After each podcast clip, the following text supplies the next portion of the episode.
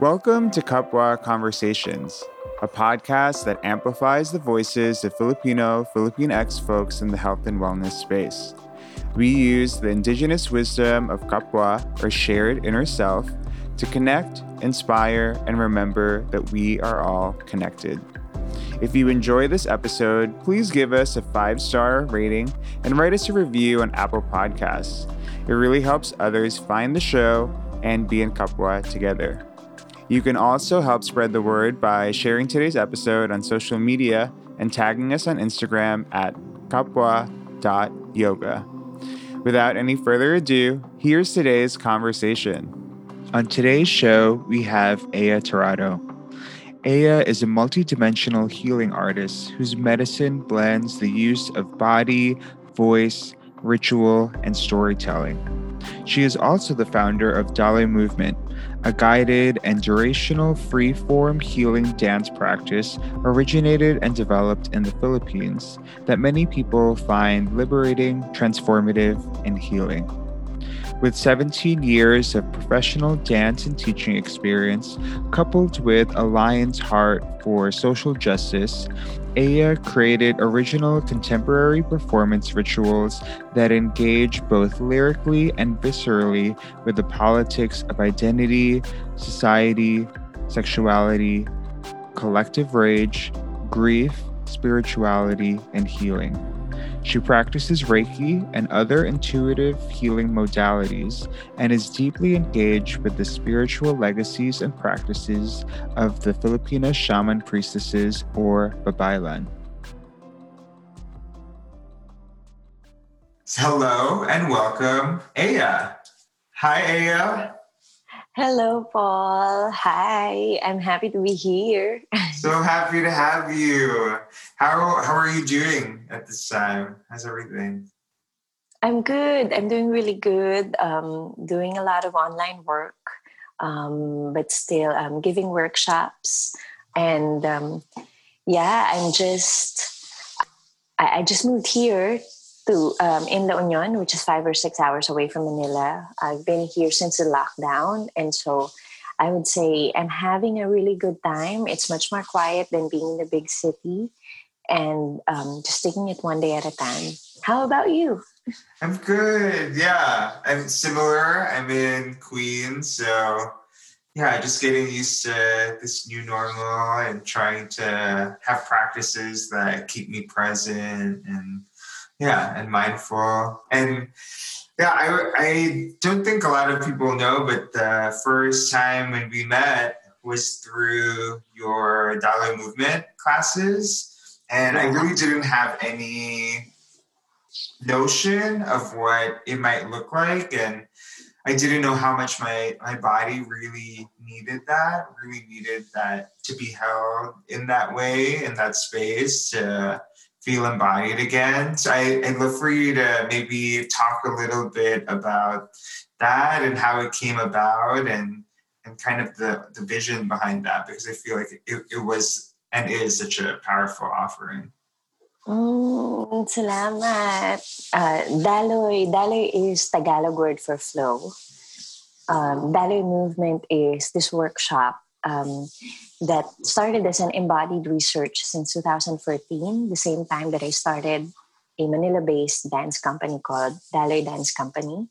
And so it's a workshop that I've tried to teach um, to thespians, dancers, non dancers, um, um, all genders, and, and you know, um, all body types, and also all people. It came from from my wanting to make dance accessible to a lot of people. And dance not as a form or a technique but um, dance as this intuitive activity that could get people into a state of flow.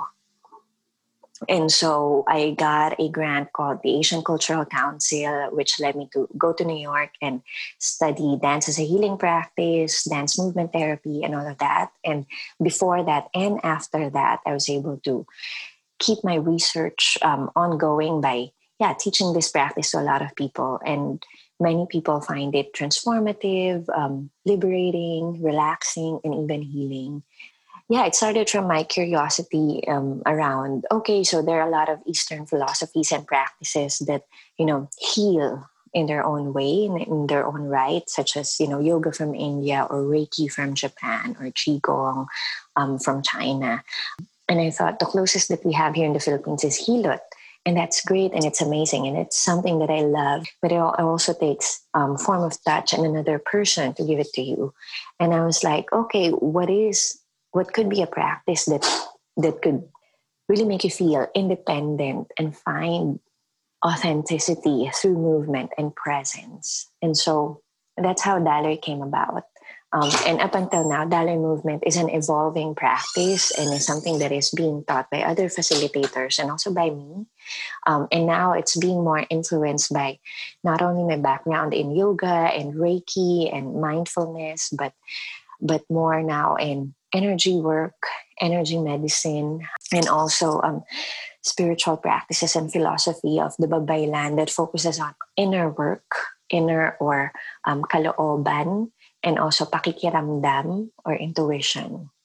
So there, and and also um, yeah, it, it comes from the premise that body is nature or body as nature. So all the five elements: air, water, earth, fire, ether they could be embodied sense tapped into something we can really attune with using visualization imagery um, mind body connection embodiment basically.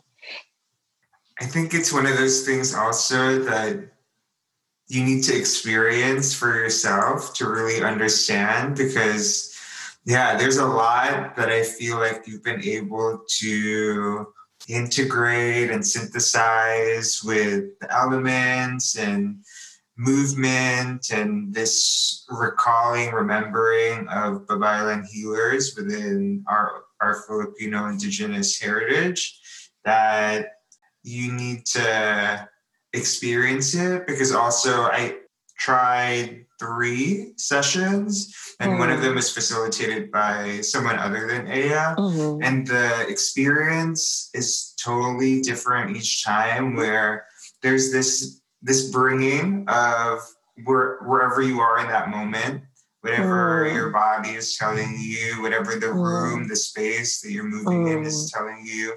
And then also you, the facilitator, the way that it is such a practice in being present because yeah, all these people yeah. are being present and, and holding mm. that space for each other. It's, yeah. it's really powerful. Definitely. Yeah, definitely. It is a presence practice. Like even even the facilitators training, um, yes, there is a spine or a structure, you know, like in any other like class that, you know, later on becomes codified. But at the heart of it is um, training that person or facilitator to be as intuitive as possible because it's a lot of it's a lot of listening to the moment and it's a lot of listening to what's present and what's in there and and yeah so so i totally agree that you know with different facilitators it will really be different and and as well as you know how in contemporary performances um, there's that theory or philosophy that you know the process in which we perform the, the the process that our body goes through is just as important as the output that the audience sees there's kind of that similarity also for the teacher. So the teacher is not there to just give and give and give you know like an like like a mother like it's endless endless giving. But uh, but to balance that off is there's that deeper state of listening as to you know what is authentic also for the facilitator in that moment. Mm, a lot of it is also we're, we're slowly teaching channeling work. And i know that that's not as let's say as popular in mainstream media or it's still very woo woo but it's it's another check in with you know like um, psycho spiritual work that is also part of this practice part of being able to facilitate this practice and part of part of the feeling that you know intuition is something that has been shunned for for centuries by you know um, by colonizers. Uh, patriarchy and its policies have, have mainly you know told many healers and, and healing arts practitioners that no your intuition is not um, evidence based and hence you know it doesn't have it doesn't merit anything. That had reverberated and regenerated a lot of doubt in these sacred healing arts and so yeah this is a lot of um, revitalizing and, and getting back reverence for intuition. Yeah it is. Once you once you're able to tap into it it really does feel like a superpower. And i think that what what i'm thinking of is even the word I'm th- I've heard it a lot and the the woo woo word and how mm-hmm. even that has a negative context mm-hmm. and that is often told from a colonial oftentimes white white gaze white voice towards something that is indigenous and usually mm. is an mm. indigenous healing practice and mm. there is a discrediting of it by mm. saying oh i'm just going to brush off this multi-thousand year old tradition and call it woo woo because it's not grounded in my mm. my sense of awareness and i think mm. this time where you know we're recording this around the end of september where we're still quarantined in the midst of a pandemic, where it's important to know what your intuition is, know who you mm. are in that silence. Because I think the other thing that I'm thinking of is for us who come into this kind of practice who have a dance or movement background, there's a lot of things that can come up when you come into this practice and you realize that you're not doing it to perform you're mm. not doing it for social media you're not doing mm. it for anyone else's validation of you mm. you're doing it as an internal practice to understand mm. what it means to be embodied for the sake of being embodied mm. Mm. and yeah i think that that's what was so powerful for me the first time mm. I experienced mm. it for myself is that having months of not feeling in my body because of mm. everything going on in the external world and feeling this disconnect with dance because we might have thought of it to be one way of it needing to be in a studio and needing to have mm. mirrors and needing to mm. have this perfect almost sterilized environment. Yeah. Yeah. But yeah. there's something about being in the messiness, being in the yeah. raw realness of it. Yeah. That, that yeah. really and and yeah, being being confrontational, being in that state of radical self honesty while you're in that state of movement or stillness or yeah, dancing between those two. Um, I really love what you said that yeah, especially for those of us who have, you know, a strong dance performance background, wherein there is a strong sense memory of our bodies being used for performance, um, for performativity, for being witnessed, and and alongside with that comes, you know, that very human nature propensity to want to be validated, to want to be applauded, to want to be celebrated by you know an audience from an external source. But i think a practice like this that draws from no it's not for anyone it's really for you. It's really a dance between you and you. For some people that's a dance between you and a capital letter y you and that could be spirit all that is god goddess whatever it is. And even for those who are let's say they don't believe in any of those stuff that's a dance between you and the most honest you can get with yourself you know, and, and how much you can focus in this present moment and what kind of truth or truths that you can find eventually, as it's also durational. It pushes mm-hmm. you to keep focusing. And we know at this digital age, like focus and attention is a currency. That's it, you know, um, and also honing again that capacity to focus for that long and that capacity to be intuitive for that long and during this digital age we're in, we are bombarded by images everywhere we look at in the digital world, you know, wherein we have our avatar and everything is just going buy me, take me, read me, get me, etc. More than ever, I think a strong inner compass and intuition is a muscle that we could really get back to and hone so that, you know, our energies are not kalat or like yeah, so scattered. chaotic, yeah. scattered and out there. And we we could have a moment of centeredness, you know, a moment of being able to dance with the chaos around us, being able to dance while it's all spinning and spin with it without mm. losing our sense of, okay, this is what my intuition tells me. Yeah, the thing that comes to mind is like a divine dance to give mm. yourself to this more divine, larger dance of life. Yeah. yeah. Uh, and I also love what you said about, you know, um, there's an open and openness now to where dance could happen. Like finally we're open to yeah, actually you don't need the perfect space. You don't need the perfect space. You just really need your your body, your breath, um, your focus, your awareness, your consciousness.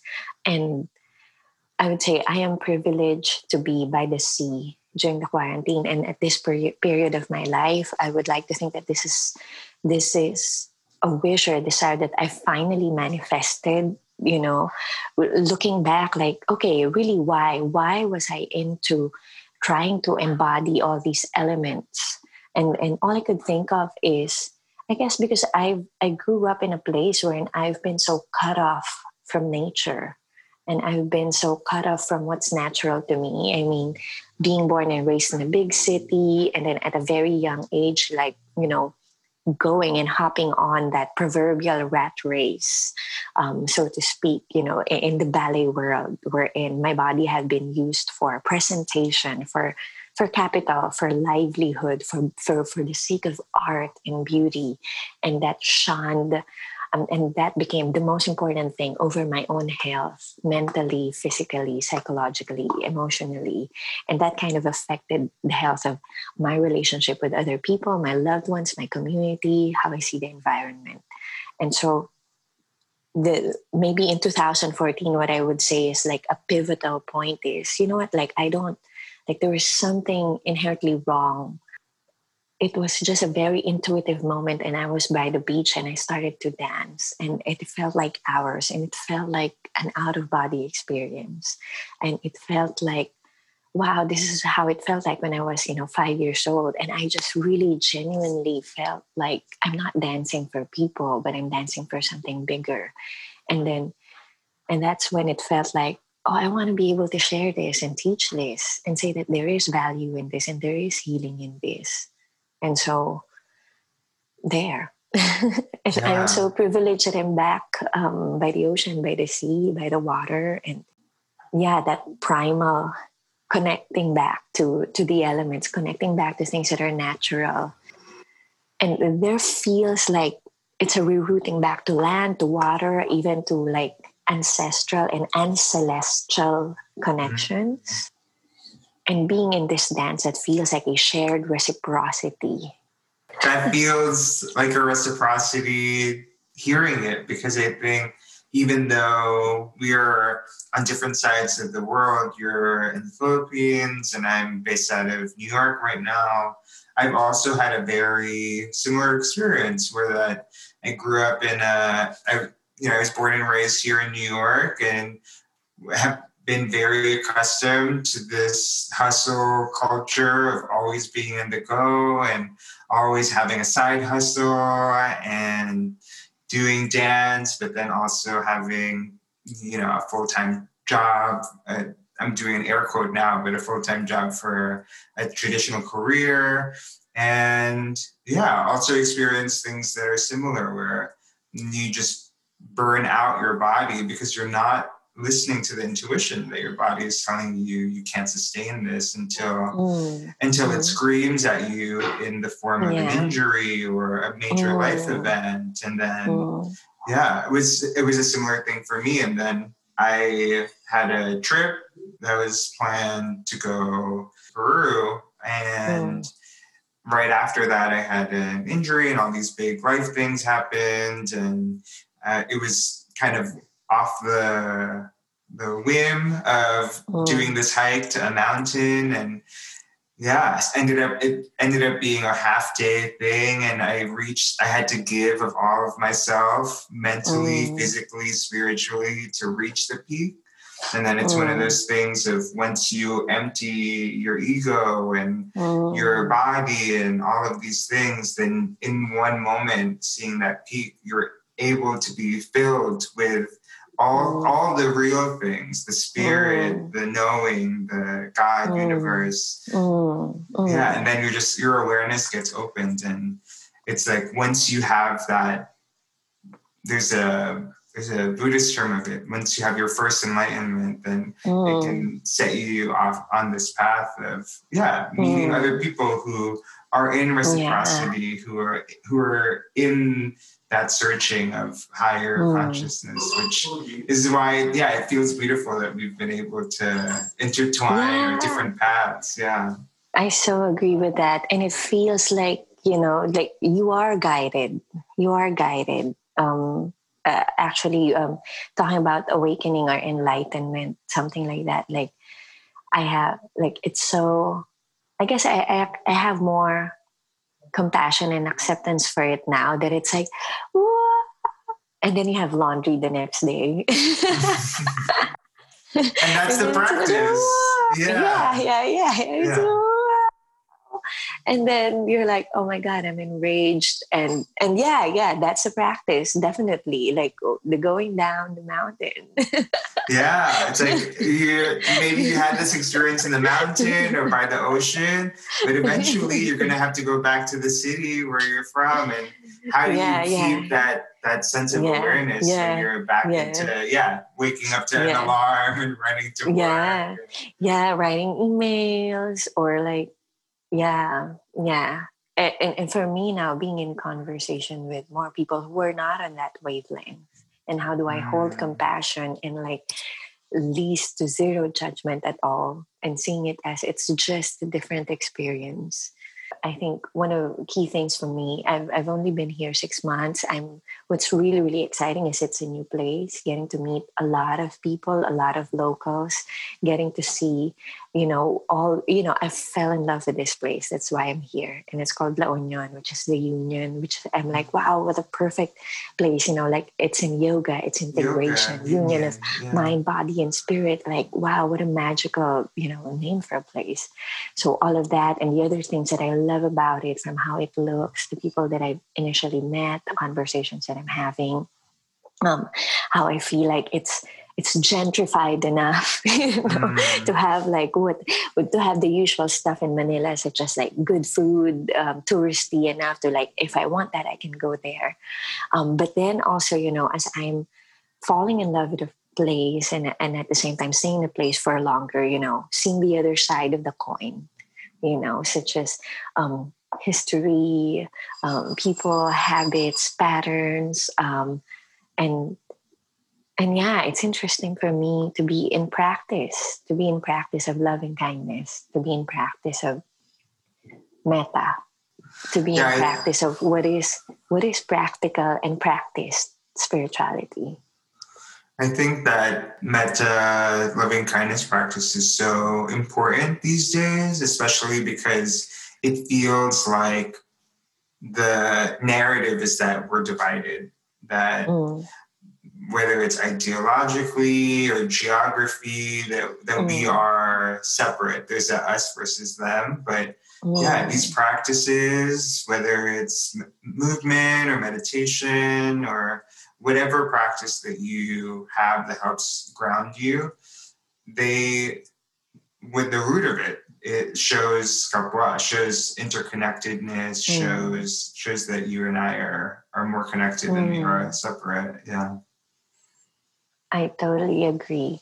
Yeah, I totally agree. Kapwa, shared cells. and the the other thing that has been really powerful from from my experience of um, being in Kapwa with you is the Ugnayan um, ah, yeah. series where you brought together all these amazing Filipinx teaching artists from around the diaspora and, mm. and gave us all this platform to share with aspiring artists in, in the Philippines. And I never knew, at least from my experience, I, I didn't realize how powerful it is to be mm. in a mm. room where we all have this shared cultural identity that we don't have mm. to explain ourselves, that we don't have mm. to feel like an other or like mm. there's something that we need to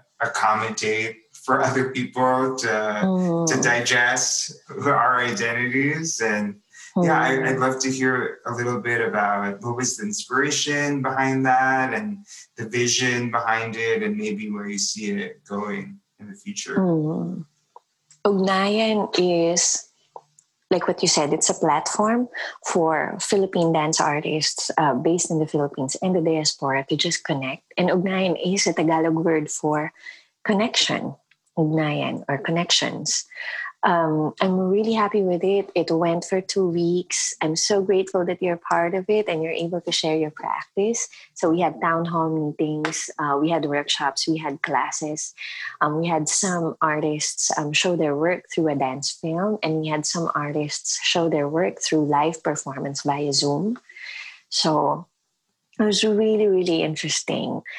It's our first time to do it. It's really a test run yeah, I really like the commonality that the commonality, the home, the feeling of a safe space that most people found in those Zoom rooms, the conversations that were stirred up, that the also the differences in priorities as artists, mm. you know. So so I that's something that I saw from a difference in priority of what comes out in their work you know, um, for those who are based in New York, for those who are based in Berlin, for those who are based in the Philippines. So I love that variety. And I love that it became a space for people to listen, to listen to all these pressing issues, or even to listen and make space for other artists who whose interest in their art making, dance making, or choreography that's not into politics or not into activism, and some are into environment, and some are into sacred healing arts. So I love that there's a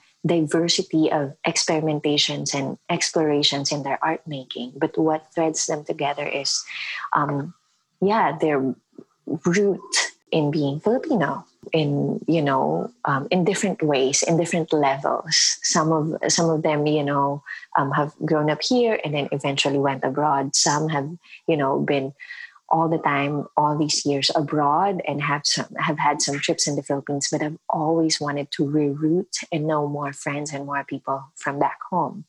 As one of the key things why I thought that this is important um, you know for aspiring young artists dance artists in the Philippines I remember 10 years ago 10 to 12 years ago wanting to travel wanting to see the world wanting to see contemporary dance from other people's eyes and perspectives and wanting to have those conversations. And I remembered really feeling, you know, like just disheartened that it's expensive.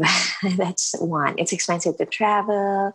You need to get sponsorship. You need to get grants. You need to have the right connections. And as I grow older, that's when I really realized that connections and relationships are everything you know like um, when i was younger i was told by an aunt that ah it's not really what you know it's who you know. And from the one hand ah oh, but that sucks okay that's how politicians get away with things you know that's one.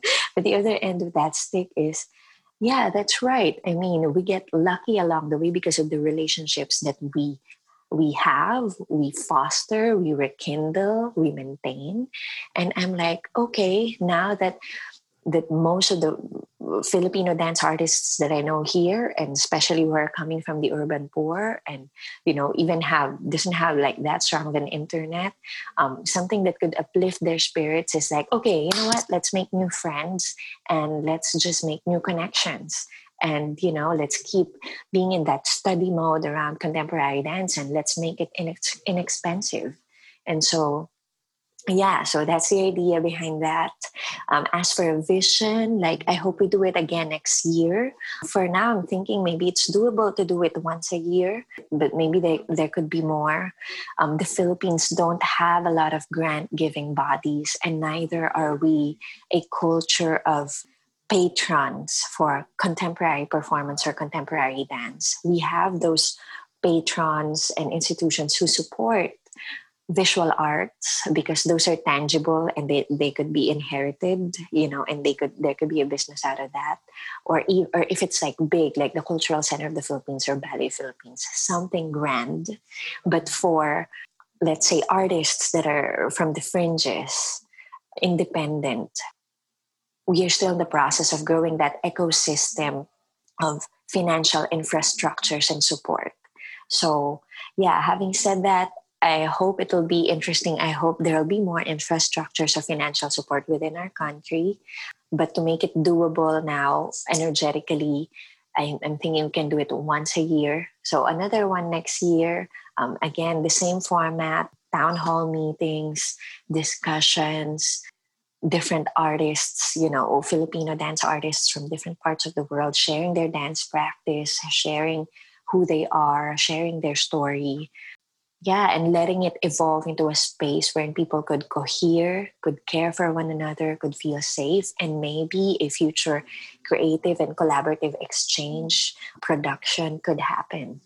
So I definitely think there was there is there there was so much energy and power in that. And as somebody who is a facilitator in Ugnayan, you know, for me that's always been a dream as somebody who was born and raised in the diaspora to get the opportunity to share my art in the Philippines. And I you know, I maybe put that as a as an intention to manifest uh, at some point, but that has been an amazing silver lining of this time is that we're able to to make that happen to remove some barriers of travel and mm. visa and all this monetary political structure mm. that even though we are confined we're able to create so and and be in mm. community and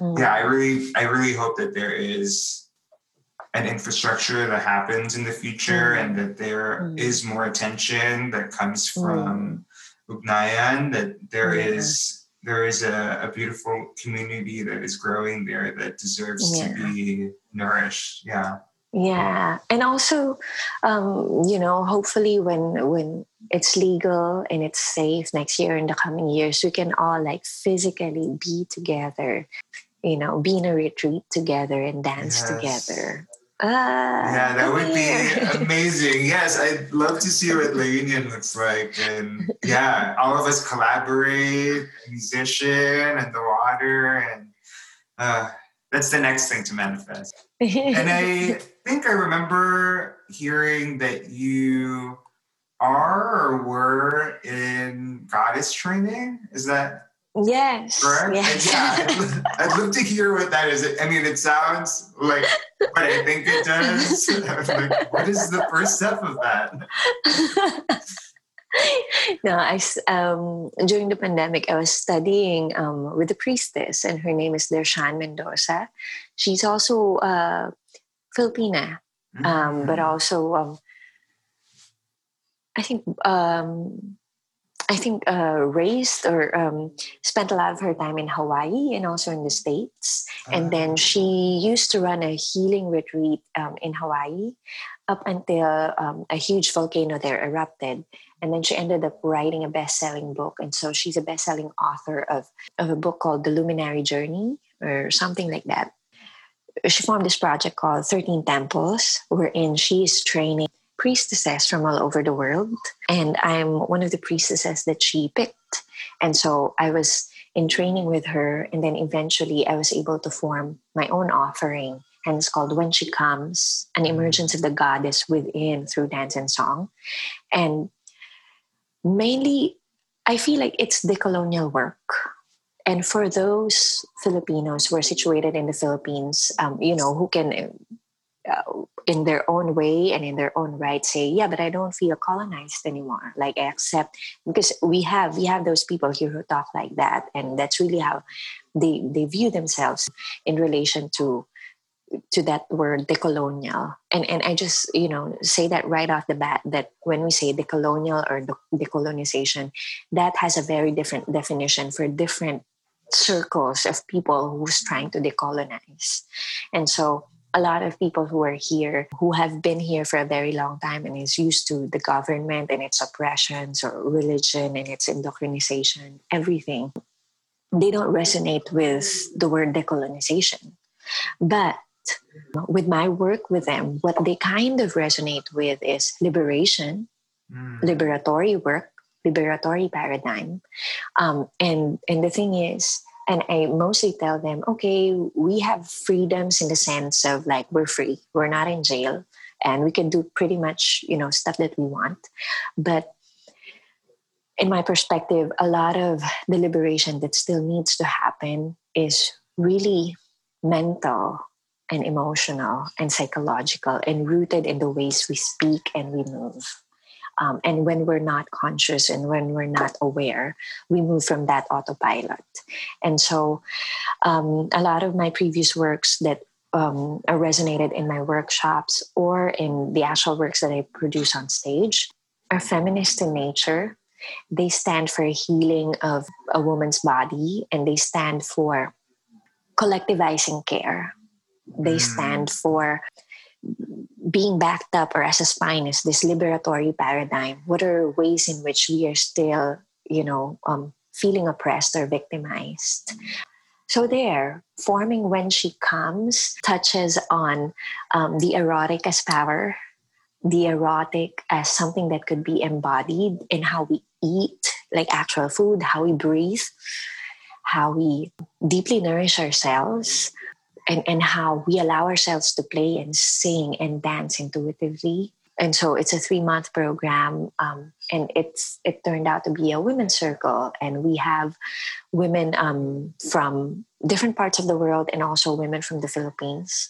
So the structure is also it's a balance between having that flow and having that structure or direction as me as a facilitator, but me also being sensitive that I am not the authority figure. I am only giving invitation for, for these women to feel safe enough to get into radical self honesty, um, self awareness, so that they can choose for themselves the exercises, the, the songs that we're sharing, the, the tools, the practical tools that that they could use for their own self-care and so that even amidst this pandemic they could feel sovereign. They could feel like they have a choice. They could feel more in their bodies versus in their heads thinking ah what will my family think? What will my religion think? What will other filipinos think? What will my aunt think? And it is decolonial in that way um, that we are veering away from that colonial programming of shame, guilt, fear, and moving from a place of the wounding that there could be in pakikisama. And that's a wounding that I've seen in so many women in women's bodies, saying yes even though we mean no. Mm-hmm. And so, yeah, and, and you know, um, and tackling on issues around consent, rape, what it means to to have no shame around, you know, self pleasure, solo sex, talking about pleasure as, as a birthright. I would say that we're only at the tip of the iceberg around these topics. And and also it's a start. So yeah, that's what I meant with okay, let's tap into that goddess consciousness and that goddess energy being in that present moment. Let's trust, let's surrender, let's flow. But really, how to utilize these things into practical tools and techniques that we can use. So there. When when we come. yes, I get it now. and there's there's so much there. I mean, I think the two things I'm thinking of is one, the it's really great to hear your perspective on decolonization and how it's received in the Philippines and mm. using the the framework of liberation mm. liberation work and framing it that way to to have it be digestible for mm. Filipinos in the Philippines is is very interesting. I wouldn't have thought that, but I think it does make sense because for me, I'm I'm newer. I'm maybe a year or so into decolonization work um, mm-hmm. personally, and a big entry point for me has been the Center for for Babaylan Studies, mm. and that is an organization that's based in the U.S. Mm-hmm. And they do have events that are open to everyone. And I think one of the conversations where we had have people who were born in the Philippines and then mm. in their generation they they moved to America and had families and are now mm. in their I don't want to say later years, but in their mm. in their young elder years mm. are going into this decolonization work and they talk about how their peers who are either came with them in the same generation to America or are still in the Philippines, they don't get the work, they don't get what mm. they're doing. And they say mm. what you just said that I don't need to decolonize because I was born in the Philippines and I, I don't need to remember anything because I have lived memories of it. But mm, yeah. but there yeah. is all the things that you are saying with when she comes about the sexual sovereignty mm. and not realizing that all the shame and Catholic guilt and mm. all of these different systems that are telling us that embracing our sexuality and, and pleasure mm. is a bad mm. thing is mm. it has been given to us by colonization. Mm. Mm. Yeah. And also, like for example, I'm I'm seeing it now. I mean, to parallel it. Okay, so in other Western countries, so you have like as a big issue racism, and so yes, it is important for minorities to really decolonize. Um, in the Philippines, um, there is a, a parallelism um, in in such a way that um, there's a huge class divide. Mm-hmm. I mean, mm. yes, we've garnered our independence, but there's a huge class divide. There is that there's the oligarchy and the, the higher class, and then there is a, in a way like racism that is through seeing seeing another person because they're lower class because they just don't have that much money so that's one and then correlating that with the imperial manila wherein ah everything is in Manila, everything that's better and the best is in Manila, and everything that's on the outskirts of Manila is just again seen as less. And so, going back to that liberatory, you know, paradigm, and and speaking about how to craft ways and have new rituals of gathering wherein those minorities who have been you know whether they're conscious of it or not suffering from inferiority complex because they've always been seen as less. Survival mode has been in their heads most of the time. How to give them voice, how to let them be at the center of these gatherings, how to soften the boundaries, you know, and, and have have more rituals of gatherings that are more unifying than dividing. That's something that I'm I'm seeing as a parallel to like uh, like something that's a parallel to racism that's happening in Western countries. Um, yeah. yeah, yeah. Even actually, as I speak now, and you know, and I speak language. Uh, I speak the English language like this. A lot of Filipinos, again, who are seen as those in the lower class or in the outskirts of Imperial Manila, are you know like they don't speak English like this and so, even in, in situations where conversations are happening, I think it will take time for them to develop. And, and what are the ways in which caregivers or facilitators and space holders like me could could give them that confidence that no, it's safe for you to be heard. You're not going to be judged in this space. And and also for those who have more privilege, such as I, to be in that space of of knowing that I have that power and I have that privilege and and and this is one way of like unifying all of these divisions you know that the colonizers have used to conquer us. Yeah.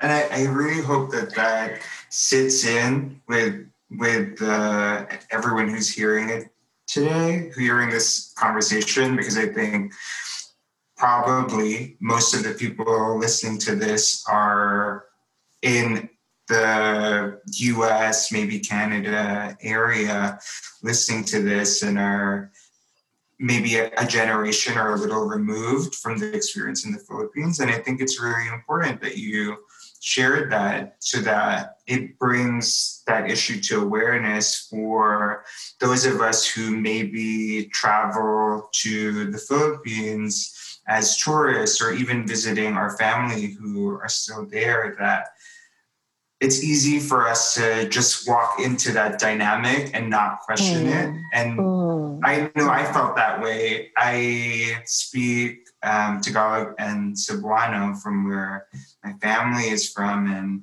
um, yeah, I can I can speak it fluently, but I present as a film or for a little more foreign because of either how I look or how I dress or how I speak English, mm. and have noticed that I'm instantly treated a different way than my cousins would be mm. who are with me in the same place. And all of that is deeply rooted in in basically what you're saying, mm. these class structures. And I think it's important for those of us to to go back to have who are maybe on this decolonizing experience who are being called back to the Philippines to also be aware of that going into mm. it and not just feed into uh, yes you're coming in at this higher point than mm. the people who you're visiting because they're yeah. the goal is for all of us yeah. to be liberated um, yeah yeah with the same and, and, and access mm. yeah yeah and i love what you said about that higher point like for me um, for me, at the heart of it, that's where all systems of oppression come from. When one person says, "I'm, I'm, I belong to this higher point," and and I think you know, that's that's one of the reasons why, um, when a group of people say, "I come from this higher point," and we're higher, and then you're lower, like across, you know, like that's mm.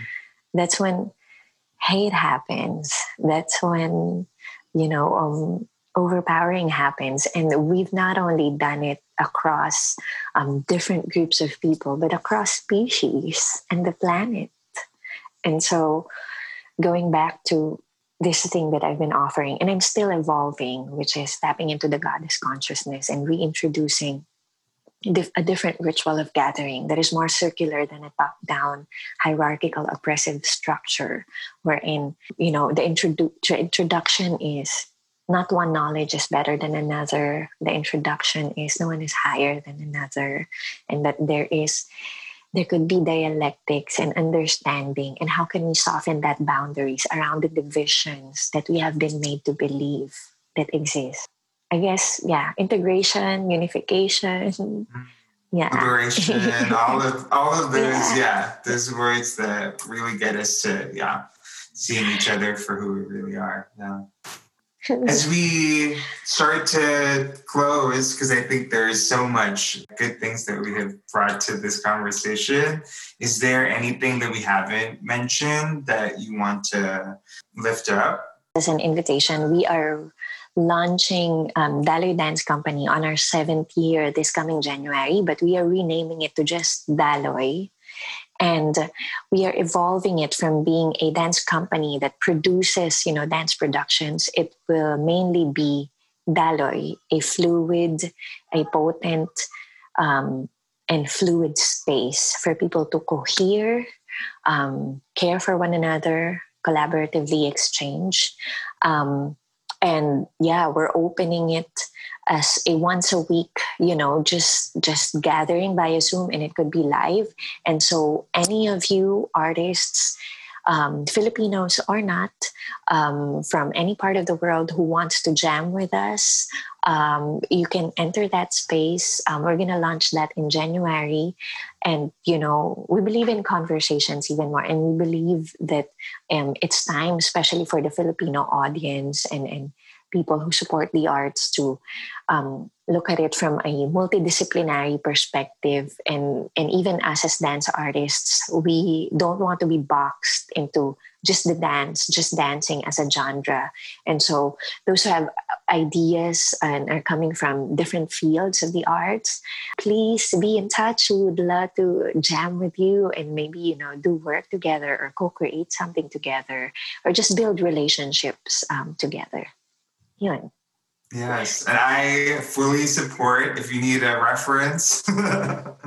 I definitely, yeah, encourage uh, anyone who is feeling called to reach out and be a part of Daloy. They are doing amazing, important things. And we like to end the conversation with three questions. You can say the first thing that comes to your mind. Whatever comes is the right thing. When she comes, Okay. that's so the first one is what is your favorite Filipino word? What does it mean and why does it have a special place for you? Kilig. Mm-hmm. Kilig is like it's like that, like like you're shaking in giddiness. I, I like it because there's no one like specific exact English translation to it. So like I feel like it's a special Filipino word. And I mostly get kilig. I love getting kilig. Yeah, it's just easy for me to get kilig. how to translate it. It's kind of like goosebumps, yeah, But- but but it's more of a feeling. Yeah, it's more of a feeling and it's more affectionate. Yeah. And and so how do you say it? Oh, it's affectionate goosebumps. yeah, it doesn't translate. You have to, yeah. Yeah. you just have to know Yeah. Yeah. Yeah. Yeah, and it also makes me feel proud that that's how sensitive Filipinos are. I think it might have been Marie who mentioned it in our, our previous conversation that Filipino is such a poetic language that it it translates so well in the way that you hear it and the way that it's sung that Mm. when you try to translate it in English or another language, it, it doesn't fall yeah, yeah, the same yeah, way. yeah. Yeah. yeah. I agree. And the other one is how is Kapwa showing up in your life today? Today, the more that I'm practicing being in that Daloy or being in the flow, being in the present moment awareness, being in more pakikiramdam or mm-hmm. intuition, and the more that I'm being in practice of what needs to be said and what needs to be not said. Before, I used to think of that in other Filipinos as, ah, they're so passive aggressive. We're so passive aggressive. And then resentful. And then Kim Kim. And then that leads to like, they go to the neighbor and do rumors and etc. etc. And I used to like hate that. Like, I hate that. So I tell my mom, my titas, like, why don't we just become straightforward? Let's become straightforward. And now I'm seeing the value of of of that also. I'm seeing I'm seeing like a 360 degrees awareness of what that is and the value of just because I can say it doesn't mean that I should. And and sometimes, you know, the other person where they are emotionally and psychologically, they're not ready to hear the truth. And I can hold that without judgment. I can hold that with pakikipagkapwa that yeah, that person just needs someone to sit with. Yeah, or laugh with, or I don't know, watch the sun go down with. That's it. So so I feel like I'm in that practice of pakikipagkapwa when I'm aware of what needs silence. Yes, thank you for sharing that. Yeah, I think that is it. That has also been a big lesson for me is not not rushing. For me, it's the not rushing to fill the silence. That there is value in in the pause and the silence. And we're in a time where we're being asked to be a little more silent, but not everyone is, is silent. And the last one that we like to close the show with is what is the biggest lesson that you're learning these days? listening listening like i would say um, as i as as that word left my mouth like there's another voice in my head that goes yeah like that's a big lesson because we thought we learned that lesson already. And then and then yeah listening. And then to counter that voice is yeah but um now that i'm privileged enough to be around nature and be in nature I'm really learning that we go through cycles and seasons and yes and, and we face the same lessons again and again um, not to berate ourselves but to see that that we could unpeel unpeel layers of it even more. I'm learning now the value of listening. So so that's connected to the quiet or the, the silence um, that i answered in the previous question. And it's listening to a room, listening to what other people are not saying, and most especially honing this, cultivating this um, capacity to listen by being fully embodied when we listen, to not only listen with the ears, but how to be fully present when we listen. And another deeper layer of that is how can I cultivate that act of listening towards me so that I could get to radical self honesty that will lead me to a kind, compassionate, but also radical in itself, truthful self expression so that other people and, and my loved ones, my immediate community, we could understand each other. And, and again, you know, unite that divide. Definitely a lesson that needs to sink in. Yeah, let that marinate for a little bit. and if anyone is feeling called to be in conversation, to connect with you more after hearing this, how can they reach you? Ah, I'm on Facebook as Aya Torado. I'm on Instagram as Aya Torado. Um, you can also reach me via email. My email is goddesscominghome at gmail.com. C O M I N G. That's funny. Thank you so much, Aya. This has really been oh, thank you. an amazing time to catch up and learn more about you and, and listen. I, I think that lesson is is definitely coming through. And you are an amazing listener, Paul, and an amazing teacher. And this is important work what you're doing with this podcast. So I'm honored to be here. And that was today's episode. Thank you so much to Aya for joining the conversation. All the info mentioned for her Instagram, website, and upcoming offerings will be included in the show notes.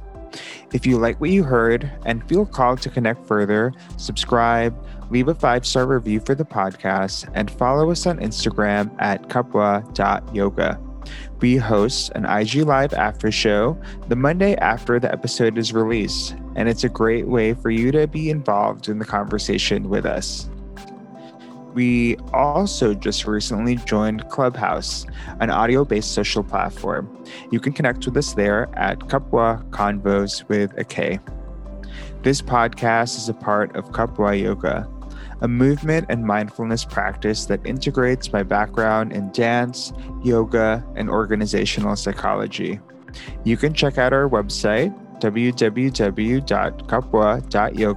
to find out more about our services. A special thank you to Uga for the theme song and episode production. You can find out about him on Instagram at uga.xyz. Thank you for listening. Maraming salamat and catch you on the next conversation.